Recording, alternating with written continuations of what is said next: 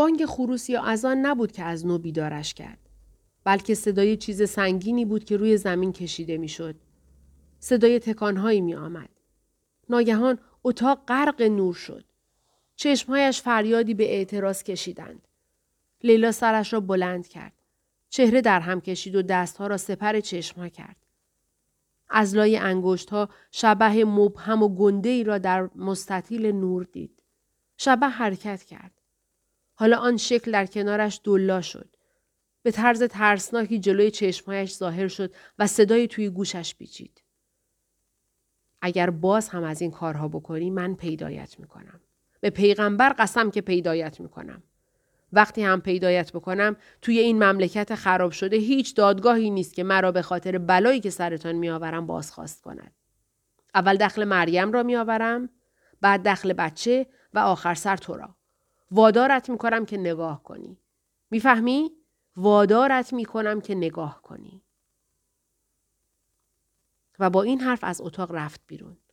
اما قبل از آن لگدی به پهلویش حواله کرد که باعث شد لیلا برای روزها خون ادرار کند. سی و هفت مریم سپتامبر 1996 دو سال و نیم بعد صبح روز 27 سپتامبر مریم با صدای فریاد و سوت و ترقه و موسیقی از خواب بیدار شد. به اتاق نشیمن دوید و لیلا را دید که دم پنجره ایستاده و عزیزه روی دوشش است. لیلا برگشت و لبخند زد. گفت طالبان آمدند. مریم دو سال پیش در اکتبر 1994 چیزهایی در مورد طالبان شنیده بود. رشید خبر آورده بود که طالبان فرماندهان جنگ را در قندهار شکست داده شهر را به تصرف درآوردند. می گفت آنها نیروهای چریکی هند، متشکل از جوانان پشتون که خانواده هایشان در طول جنگ با شوروی به پاکستان گریختند. بیشترشان توی اردوگاه آوارگان در مرز پاکستان بزرگ شده و حتی به دنیا آمده اند و در مدارس پاکستانی از ملاها شرعیات آموختند. رهبرشان مردی یک چشم، مرموز، بی سواد و منزوی به نام ملا محمد عمر است که رشید با شادمانی می گفت خودش را امیرالمؤمنین می نامد. درست است که این جوانها بیریشند. رشید این را گفت ولی روی سخنش نه با مریم بود نه با لیلا. از آن فرار ناموفق به بعد یعنی از دو سال و نیم پیش مریم دریافته بود که او و لیلا یکسان شده هر دو در چشم رشید یکی هستند. هر دو به یک اندازه حقیر و هر دو به یک اندازه سزاوار بدگمانی، انزجار و بیاعتنایی. وقتی سخن می گفت مریم حس می کرد دارد با خودش حرف می زند. یا با یک شخص نامرئی توی اتاق. کسی که برخلاف مریم و لیلا شایسته گوش دادن به سخنان رشید بود. رشید در حالی که سیگار می‌کشید و به سقف نگاه می‌کرد گفت شاید گذشته ای نداشته باشند. شاید هیچ چیز از تاریخ جهان یا تاریخ این مملکت ندانند. بله. اصلا شاید در مقایسه با آنها مریم علامه دهر باشد. هه. این درست. اما نگاهی به دوروبرت بیانداز. چه می‌بینی؟ فرماندهان فاسد و تمعکار مجاهدین که تا بن دندان مسلحند و از صدقه هروئین پولشان از پالو بالا می رود. هی علیه هم اعلام جهاد می کنند و این وسط همه را از دم تیغ می گذرانند. همین. حداقل طالبان پاکدامن و فساد ناپذیرند. دست کم جوانهای مسلمان نازنینی هستند. والا اگر آنها بیایند این کشور را پاکسازی می کنند. صلح و نظم به ارمغان می آورند. مردم دیگر موقع خرید شیر گلوله نمی‌خورند و نمیمیرند. دیگر موشکی در کار نخواهد بود. فکرش را بکن. دو سالی می‌شد که طالبان راه کابل را در پیش گرفته بودند. شهرها را از چنگ مجاهدین در می آوردند و هر جا مستقر می شدند به جنگ داخلی پایان می دادند. عبدالعلی مزاری فرمانده هزاره ها را تسکیر و اعدام کرده بودند. ماها در حاشیه جنوبی کابل با احمد شاه مسعود نبرد می کردند و به همدیگر موشک می زدند. در اوایل همان سپتامبر 1996 شهرهای جلال آباد و ساروبی را به تسخیر خود درآوردند. رشید می گفت طالبان چیزی دارد که مجاهدین ندارد. آنها با هم اتحاد دارند. گفت بگذار بیایند من یکی که گلبارانشان می کنم. آن روز هر چهار نفر آنها بیرون رفتند. رشید آنها را از اتوبوسی به اتوبوس دیگر سوار می کرد تا به دنیای جدید به رهبران جدیدشان خیر مقدم بگویند. مریم توی همه محله های ویران شده کسانی را می‌دید که یک دفعه سر و کلهشان از میان آوارها پیدا می شد و به خیابانها می آمدند. پیرزنی را دید که مشت مشت برنج روی سر آبران می پاشید و هدر می‌داد و لبخند غمزده و بیدندانی بر چهره داشت. دو مرد کنار بقایای یک ساختمان فرو ریخته همدیگر را در آغوش می کشیدند. آسمان بالای سرشان مملو و از سوت بود و فشفش و صدای ترق بازی بچه ها روی پشت بام. از بلندگوها سرود ملی پخش می شد و ماشین ها همراه با آن بوغ می زدند. مریم ببین. عزیزه یک دسته پسر را نشان داد که توی جاده میوند می دویدند. به هوا مشت می زدند و قوطی های زنگ زده ای را که با تناب به هم بسته بودند با خود می کشیدند. فریاد می زدند که مسعود و ربانی از کابل عقب نشینی کردند. از همه جا فریاد الله اکبر به گوش می رسید. مریم چشمش به ملافه افتاد که از پنجری در جاده میوند آویخته شده بود. کسی با خط درشت و سیاه روی آن سه کلمه نوشته بود. زنده با طالبان. همانطور که توی خیابانها راه می رفتند، مریم نوشته های دیگری می دید که روی پنجره ها نوشته شده، بر درها نصب شده یا به آنتن اتومبیل ها بسته شده بود که همه همان مضمون را داشتند. مریم همان روز به همراه رشید، لیلا و عزیزه برای اولین بار در میدان پشتونستان طالبان را دید. قلقله بود. مریم می دید که عدهای گردن می کشند. گروهی دور آبنمای آبی رنگ وسط میدان گرد آمده اند. ادهی توی حوز خالی تجمع کردند. همه سعی داشتند ببینند در انتهای میدان نزدیک رستوران قدیمی خیبر چه خبر است. رشید به آن هیکلش تماشاچیان را هل داد و کنار زد و آنها را به جایی برد که یکی با بلندگو صحبت می کرد. وقتی عزیزه آن صحنه را دید جیغ کشید و صورتش را توی برغه مریم پنهان کرد. صدایی که از بلندگو می آمد متعلق به جوانک لاغر و ریشویی بود که امامه سیاهی به سر داشت. روی یک جور سکوی موقتی ایستاده بود.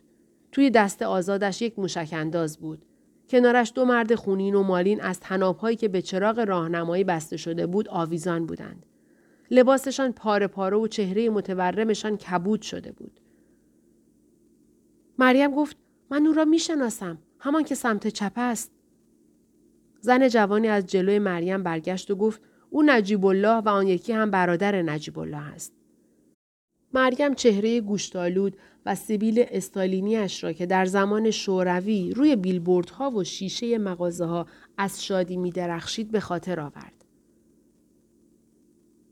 بعدها مریم شنید که طالبان نجیب الله را از پناهگاهش در مقر سازمان ملل نزدیک کاخ دارالامان به زور بیرون آوردند و اینکه ساعتها شکنجهش کردند. بعد پاهایش را به وانت بسته جنازه اش را توی خیابانها کشیدند. مرد جوان داشت توی بلنگو داد می‌زد. او مسلمانان خیلی زیادی را کشته بود. فارسی را با لحجه پشتو صحبت می کرد. بعد از فارسی به پشتو پرید. برای تاکید بیشتر بر حرفهایش با اسلحه به جنازه ها اشاره می کرد. جنایات او بر همه آشکار است. او کمونیست بود و کافر. این بلایی است که ما بر سر بیدین هایی که علیه اسلام دست به جنایت می‌زنند میآوریم. رشید لبخند رضایت آمیزی بر لب آورد. عزیزه در آغوش مریم شروع کرد به گریه کردن. روز بعد وانت ها توی کابل جولان می‌دادند. توی خیرخانه، توی شهر نو، توی کارت پروان، توی وزیر اکبرخان و تایمانی. وانت تویوتاهای قرمز رنگ به سرعت از خیابانها میگذشتند. مردان ریشوی مسلح با دستارهای سیاه کف این ماشین ها نشسته بودند. از هر وانت بلنگویی با صدای گوشخراش اطلاعیه می‌داد. اول به فارسی بعد به پشتو. همان پیام از بلندگوهای بالای مساجد و از رادیو که حالا دیگر نامش صدای شریعت شده بود پخش می شد. اعلامیه همان پیام ها را توی خیابان ها هم می ریختند. مریم یکی از آن اعلامیه ها را توی حیات پیدا کرد. وطن ما اکنون امارات اسلامی افغانستان نام دارد. اینها قوانینی هستند که ما اعمال می کنیم و شما اطاعت می کنید. همه شهروندان باید هر روز پنج نوبت نماز بخوانند. اگر در وقت نماز کسی به کار دیگری مشغول باشد مجازات خواهد شد. همه مردان باید ریش بگذارند. حدود صحیح آن حداقل به اندازه یک مشت پایین تر از چانه است. اگر کسی از این قانون تخلف کند مجازات می شود. همه پسرها باید دستار به سر بگذارند. پسرها از کلاس اول تا ششم باید دستار سیاه و رده های بالاتر باید دستار سفید بگذارند. همه پسرها باید لباس اسلامی به تن کنند. دکمه یقه باید بسته باشد. آواز خواندن ممنوع است. رقصیدن ممنوع است. ورقبازی، شطرنج، قمار و بادبادک بازی ممنوع است. تعلیف کتاب، تماشای فیلم و نقاشی ممنوع است. اگر کسی توتی داشته باشد مجازات می شود. پرنده مذکور هم سر به نیست می شود. هر کس دزدی کند دستش از مچ قطع می شود و اگر دوباره دزدی کند پایش هم قطع خواهد شد. اگر کسی مسلمان نباشد در ملع عام و جلوی چشم مسلمانان نباید عبادت کند. اگر این کار را بکند مجازات و زندانی خواهد شد. اگر کسی سعی کند مسلمانی را به دین خود درآورد اعدام خواهد شد. مورد توجه زنان زنان باید همیشه در منزل بمانند. جایز نیست که زنان بدون هدف در خیابانها پرسه بزنند. اگر زنی بخواهد بیرون از منزل برود باید یکی از مهارم همراهش باشد. اگر زنی در خیابان تنها دیده شود پس از تحمل تازیانه به خانه بازگردانده خواهد شد. چهره زنان تحت هیچ شرایطی نباید نمایان باشد. بیرون از منزل باید برقه به سر داشته باشند. در غیر این صورت به شدت شلاق خواهند خورد. آرایش کردن ممنوع است. زیورالات ممنوع است. زنان نباید لباس شاد و رنگی به تن کنند. زنان نباید صحبت کنند مگر اینکه با آنها صحبت شود. زنان نباید با مردان تماس چشمی داشته باشند. زنان نباید در مکانهای عمومی بخندند. در غیر این صورت شلاق خواهند خورد. زنان نباید لاک بزنند. در غیر این صورت یک انگشت فرد متخلف قطع خواهد شد. مدرسه رفتن برای دختران ممنوع است. تمام مدارس دخترانه در اسرع وقت بسته خواهند شد. زنان حق کار کردن ندارند. اگر زنی زنا کند سنگسار خواهد شد. گوش کنید. خوب گوش کنید. اطاعت کنید. الله اکبر. رشید رادیو را خاموش کرد. هنوز یک هفته از دیدن جسد آویخته نجیب الله نگذشته بود و آنها داشتند توی اتاق نشیمن روی زمین شام میخوردند. لیلا گفت مگر می توانند نیمی از جمعیت را عاطل و باطل توی خانه نگه دارند؟ رشید گفت چرا نتوانند؟ برای یک بار مریم هم با رشید موافق بود. اصلا مگر او همین رفتار را با مریم و لیلا نکرده بود. مسلما لیلا متوجه این قضیه بود. اینجا که دهکوره نیست، کابل است. اینجا قبلا خانم ها حقوق و پزشکی میخواندند و در دستگاه دولت پست و مقام داشتند. رشید نیشخندی به لب آورد. الحق که دختر متکبر یک آدم دانشگاهی شاعر مسلک هستی. چه با کلاس؟ عجب تاجیکی تو بودی و ما خبر نداشتیم. خیال می‌کنی این عقیده افراطی جدیدی است که طالبان دارد در میآورد آیا تا به حال خارج از پوسته قشنگ و نازنازیت توی افغانستان زندگی کرده ای گل من؟ تا به حال خواسته افغانستان واقعی را ببینی؟ مثلا جنوب، شرق، مناطق قبیله نشین هممرز با پاکستان را؟ نه. ولی من دیدم. بگذار برایت بگویم که در اقصا نقاط این کشور مردم همیشه در این شرایط یا خیلی شبیه به این شرایط زندگی کردند. تو که از این چیزها خبر نداری. لیلا گفت من که باور نمی کنم جدی گفته باشند. رشید گفت به نظر من کاری که طالبان با نجیب الله کرد خیلی هم جدی بود. نبود؟ او کمونیست بود. رئیس پلیس مخفی بود. رشید خندید. مریم در میان خندهش جواب را شنید. اینکه یک زن در نظر طالبان دست کمی از نجیب الله کمونیست و رئیس خاد مخوف ندارد. سی و هشت لیلا وقتی طالبان روی کار آمد لیلا خوشحال بود که بابا نیست این اوضاع را ببیند و یعنی دق می کرد. مردان کلنگ به دست به موزه زوار در رفته کابل هجوم بردند و مجسمه های پیش از اسلام را که از غارت مجاهدین جان سالم به در برده بود به تلی از خاک مبدل کردند. دانشگاه ها تعطیل و دانشجویان روانه خانه هایشان شدند. نقاشی ها از دیوارها کنده و با تیغ ریز ریز شدند. شیشه تلویزیون ها زیر لگت خرد شدند. کتاب ها را بجز قرآن دست دسته در آتش سوزاندند و در کتاب فروشی ها بسته شد. اشعار خلیلی، پژواک، انصاری، حاجی دهقان، اشراقی، بیتاب، حافظ، جامی، نظامی، مولوی، خیام، بیدل و خیلی ها دود شد و به هوا رفت. لیلا شنید که مردها را به اتهام فرار از نماز توی خیابانها خرکش می کنند و به زور به مساجد می برند.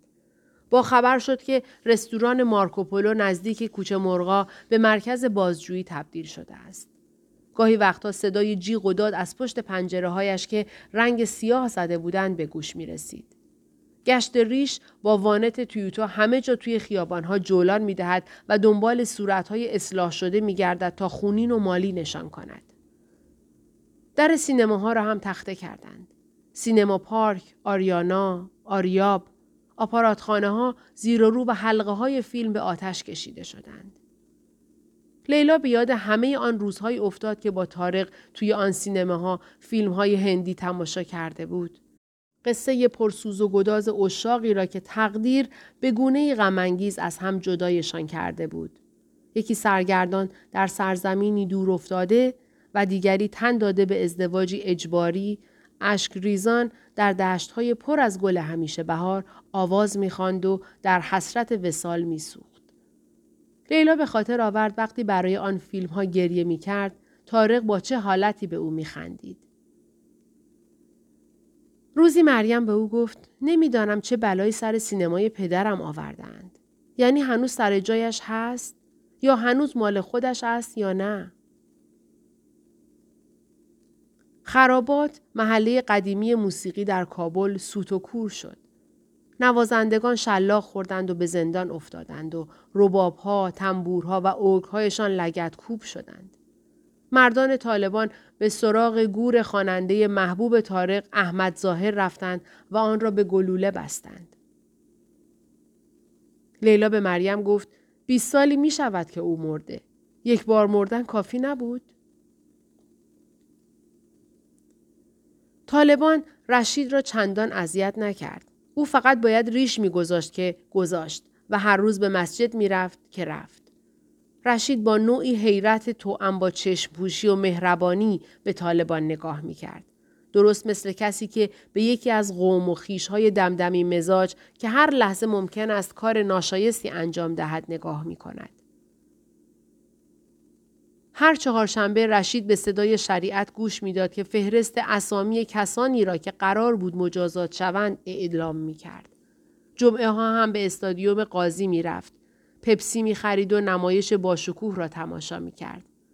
توی رخت خواب وقتی داشت با یک جور لذت بیمارگونه از دستهای قطع شده، از شلاق زدنها، از اعدامها و سرهای بریده تعریف می کرد، لیلا را وامی داشت به حرفهایش گوش دهد.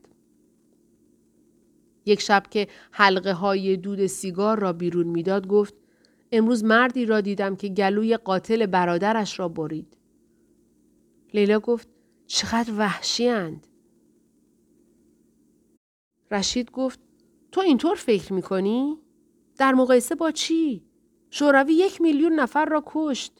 هیچ میدانی مجاهدین فقط در کابل توی همین چهار سال گذشته چند نفر را کشتند؟ پنجاه هزار نفر. پنجاه هزار نفر کجا و آن آمار کجا؟ تازه قطع کردن دست چند تا دوست مگر چیز زیادی است. چشم به جای چشم. دندان به جای دندان. این توی قرآن هم هست. وانگهی بگو ببینم اگر کسی عزیزه را بکشد تو دنبال این فرصت نمیگردی که قصاص کنی؟ لیلا نگاه نفرت باری به او انداخت. رشید گفت می‌خواهم روشنت کنم. تو خودت هم عین آنهایی. رنگ چشمهایش خیلی جذاب است. عزیزه را می‌گویم. مگر نه؟ نه به مال من رفته نه به مال تو. رشید رو به لیلا قلتید و ناخن خمیده انگشت سبابه اش را به ران او کشید. گفت بگذار اینطور بگویم. اگر به سرم بزند نمی‌گویم حتما می‌زند. اما کار است دیگر. اگر به سرم بزند این حق من است که عزیزه را بیاندازم بیرون. نظرت چیست؟ یا اینکه می توانم یک روز بروم پیش طالبان فقط بروم و بهشان بگویم که بهت سوء زن دارم. فقط همین. فکر می‌کنی حرف چه کسی را باور می‌کنند؟ فکر می‌کنی چه بلایی سرت میآورند؟ لیلا پایش را از زیر ناخون او کشید. رشید گفت نه اینکه بخواهم این کار را بکنم. نه، نمی کنم. احتمالا نمی کنم. تو که مرا می‌شناسی.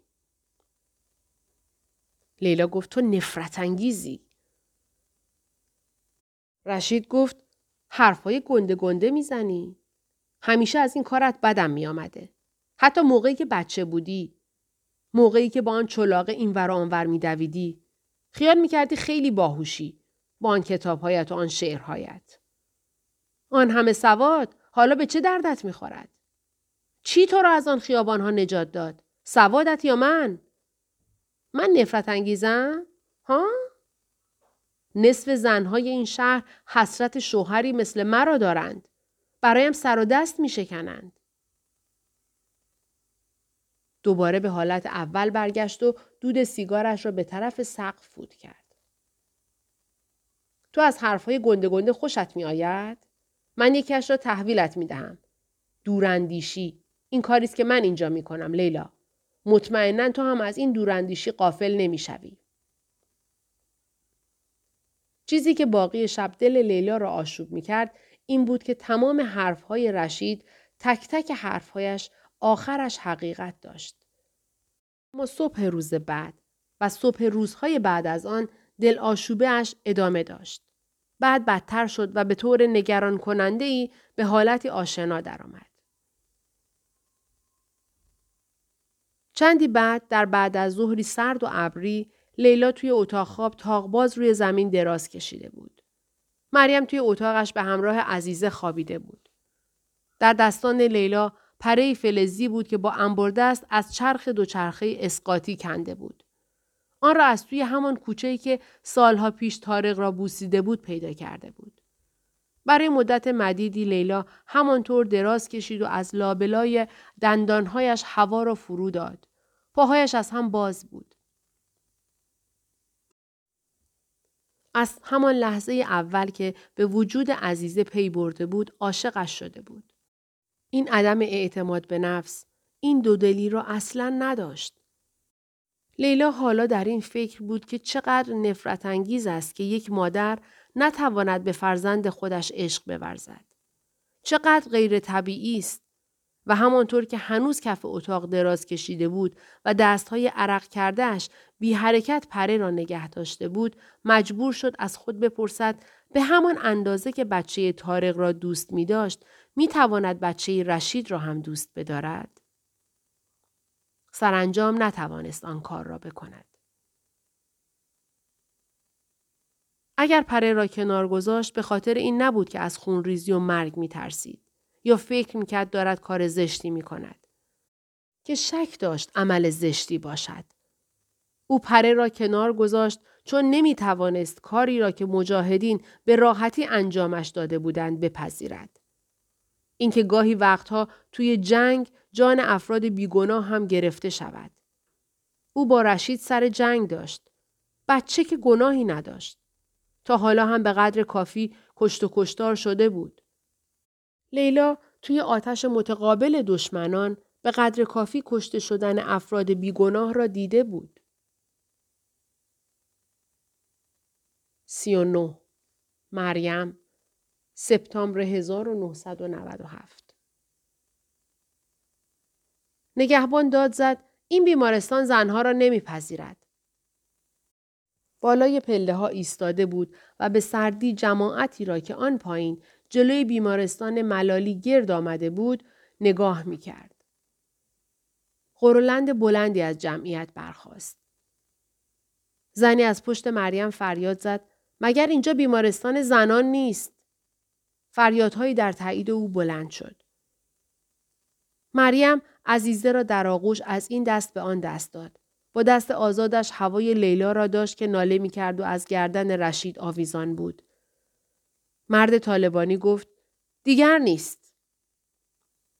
مرد تنومندی بانگ زد زنم دارد میزاید می‌خواهید همینجا وسط خیابان بچه را به دنیا بیاورد برادر